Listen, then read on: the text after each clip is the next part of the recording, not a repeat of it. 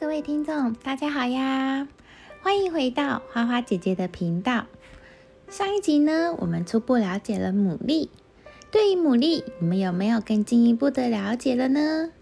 这个小小的牡蛎，那你们猜它的寿命有多长呢？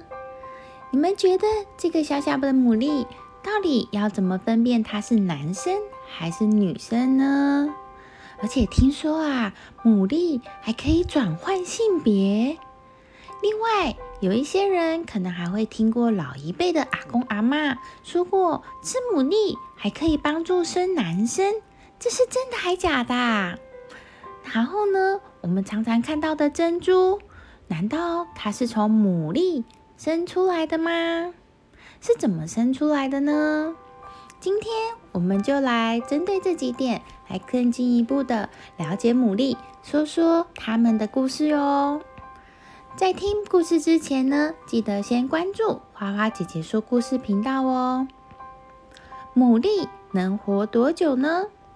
牡蛎历史悠久，研究显示，牡蛎至少在地球上生活了一千五百万年。人工养殖牡蛎的历史也可以追溯到两千多年前。孵化后的幼苗会先经历一段时间的浮游生活，之后呢，他们会找到一个地方安家，而且一旦安家，就几乎一辈子都不会再搬家了。他们一岁左右就会成年，有的牡蛎寿命可以长达八十年哦。那我们怎么分辨牡蛎是男生还是女生呢？对于我们一般人来说，还真的是一眼无法看出牡蛎是男生还是女生呢。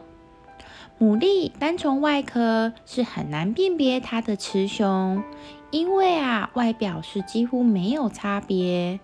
如果一定要分辨的话，这时会需要仔细检查它的生殖腺有无颗粒，如果有就是雌性，如果没有就是雄性。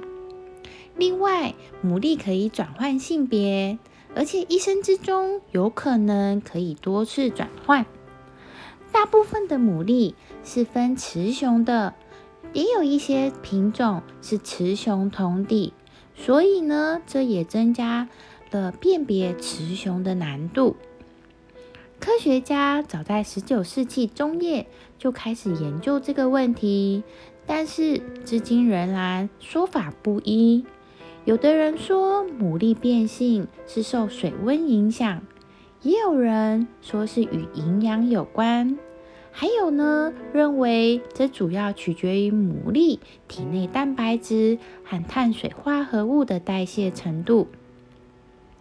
那牡蛎为什么要转换性别呢？这个原因，这个问题呢，目前研究尚未有准确的原因。不过呢，根据目前的研究显示，一岁以下的牡蛎有九十 percent 都是雄性，而一岁以上有八十 percent 都是雌性。吃牡蛎能够帮助生男孩，这是真的吗？研究显示，X 染色体喜欢酸性环境，Y 染色体呢则喜欢碱性环境。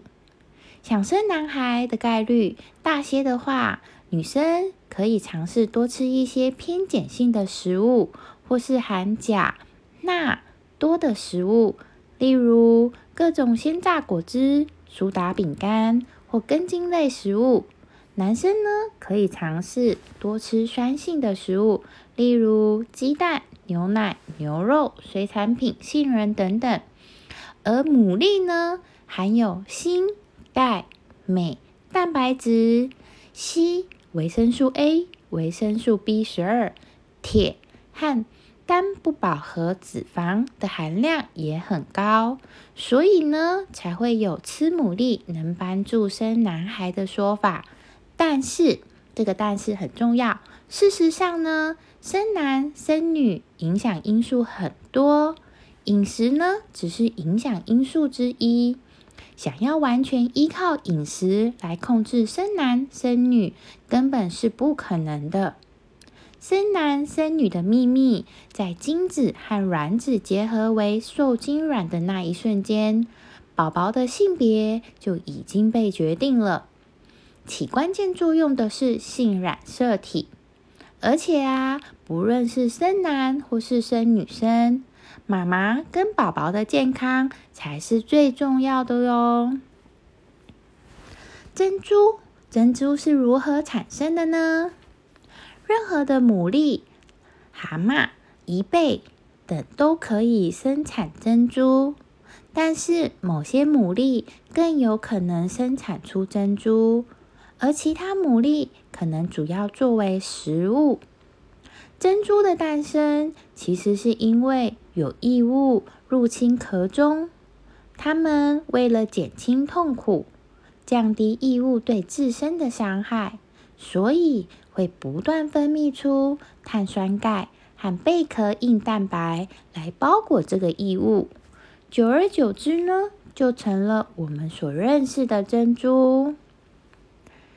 听完今天的牡蛎故事，对于牡蛎应该有更进一步的了解了吧？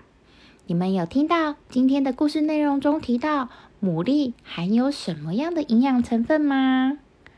如果你们有牡蛎这个。美食元素，你们想要把它做成什么样的料理呢？或是你们最喜欢吃牡蛎的什么美食呢？欢迎留言跟花花姐姐分享你们的牡蛎美食哦。今天的生物大百科就先说到这里，我们下次见啦，拜拜。